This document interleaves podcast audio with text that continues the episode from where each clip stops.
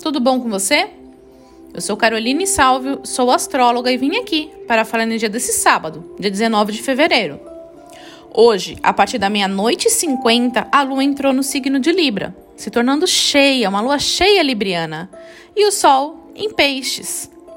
Hoje a gente não tem muitos aspectos com o Sol, o que pode trazer uma intensidade de falta de foco, estamos nas nuvens, sonhando, estamos muito sonhadores nesse dia. Aproveita, aproveita para fazer algo fora da rotina, para descansar, para se conectar com você mesmo, para fazer andar na praia, caminhar, fazer uma trilha, fazer algo que te conecte com a natureza e que não precise de tanta organização, foco, direcionamentos, metas, que não te deixe tão bitolado. Faça algo que te dá prazer, que te conecte com seu ser intuitivo, com o seu ser interior.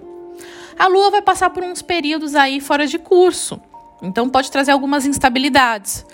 Pode ser que você queira fazer duas coisas ao mesmo tempo, e tudo bem.